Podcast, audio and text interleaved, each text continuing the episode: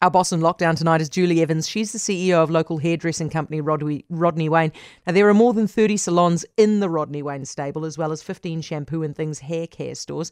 And Julie's with me now. Hi, Julie. Hi, Heather. Julie, you must be thrilled at the news that you guys can open in Level 2. We're absolutely thrilled, Heather, but we're waiting with bated breath to see when it will be. I was just going to... One day will be the day. Yeah, I'm going to ask you that question. Do you reckon it'll be sort of like Level 2 the first part or Level 2 the second part? Well, she didn't mention level 2.5 today, even though it was sort of intimated it'd be in stages. So we're fingers crossed it'll be straight away so we can get in and start to make people look and feel fabulous again, Heather. Julie, I reckon there's compelling evidence for the fact that you should be able to open at the very early stage. A, what we look like, and B, because you've got all the PPE gear, right? That'll be keeping everybody safe. Well, that's right. And what we look like, it's not only about how we look, it's how we feel as well. And, you know, when your hair feels good, you feel good. You know, one of our sound bites, so to speak, is we listen, we care. And we've got, I think everybody has the right to look and feel fabulous.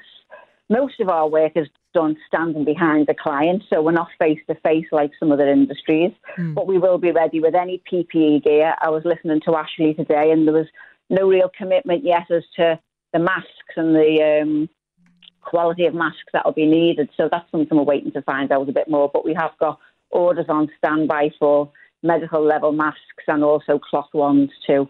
Oh, I suppose, yeah, you'll have to look at that kind of thing. Do you think you'll need to do some social distancing as well? I mean, it's very hard for, I imagine, the hairdresser to socially distance from the client, but maybe clients be separated?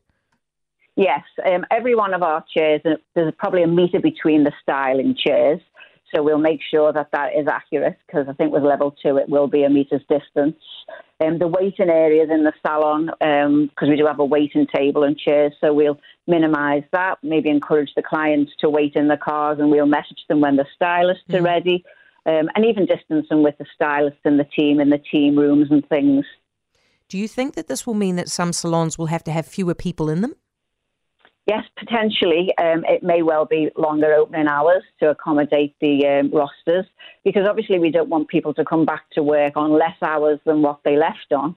You know, everybody wants to come back and start to earn, you know, full capacity again. So it may be extending hours. And some of our stores are within malls, so we'll have to wait and see what the restrictions are with malls as well. I mean, it was mentioned today the malls will be like restaurants. They'll be, you know, less than 100 people and how they're going to access them. We'll wait to hear that from the big centres that we're based in. Right, yeah. What do you reckon's going to happen on the day, that the very first day that hairdressers are allowed to operate? Is it just going to be mad?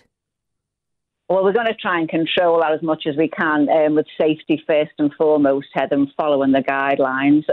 We've already got a wait list of clients who couldn't get in pre-lockdown, who had appointments during lockdown.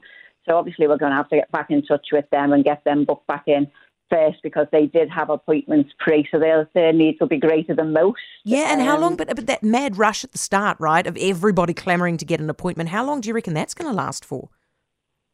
Who knows? I mean, it'll be nearly 2 months that we've been closed because we went from sort of the Monday, Tuesday before lockdown.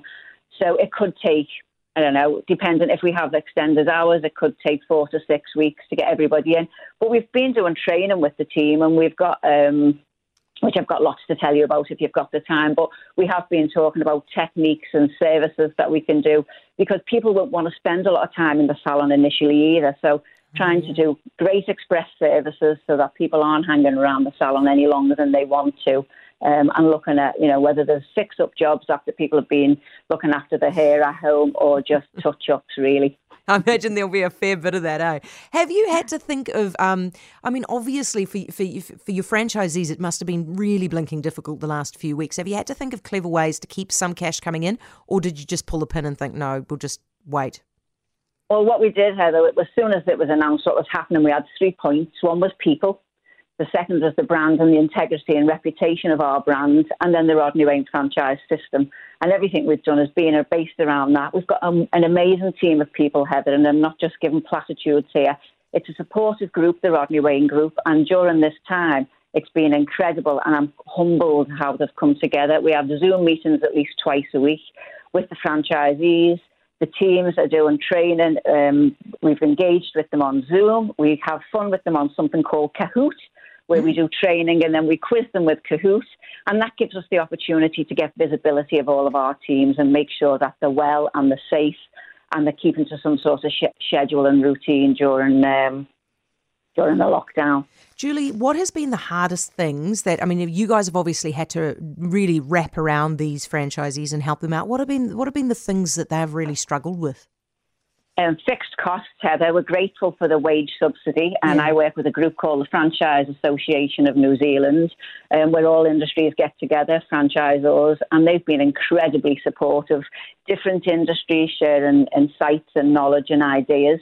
And we got together on the Saturday prior to the announcement of lockdown, when the subsidy was sort of first announced, and I encouraged the franchisees to apply for the wage subsidies immediately, and it was paid out really fast. So we're probably halfway through using that subsidy. And the other thing, obviously, is the rents. You know, the landlords are looking for rents, and we're looking to not have to pay them because we can't access the businesses to trade.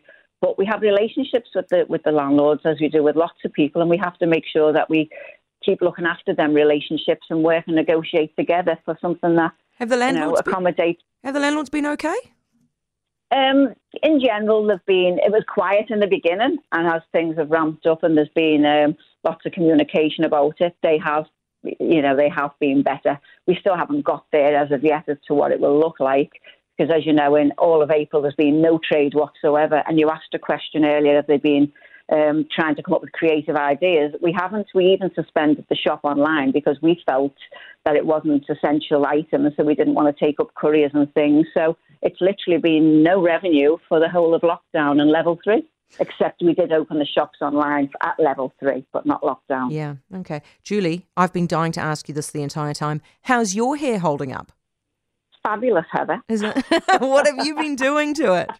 It's easy to say that when I'm on radio, isn't it? I actually, I do always keep colour at home because quite often I haven't got the time to spend in the salon. So I will do a little touch-up just in the front because, as my old good grandfather used to say, a good soldier never looks behind. So I don't worry too much about the back. I just work on the front and the hairline. Do you think, I imagine a lot of people are going to be embarrassed when they go into the salon for the first time, you know, having coloured their own hair or cut their fringe. Should they be embarrassed? Absolutely not. We love our clients and we're not going to judge them. We want to welcome them back with open arms, and we'll fix up whatever they've done, even do strand testing to check it all actually can be fixed and it won't compromise the hair when they come in. Oh my gosh. Not to be embarrassed. So you're bracing for the worst there if you're doing that then, aren't you?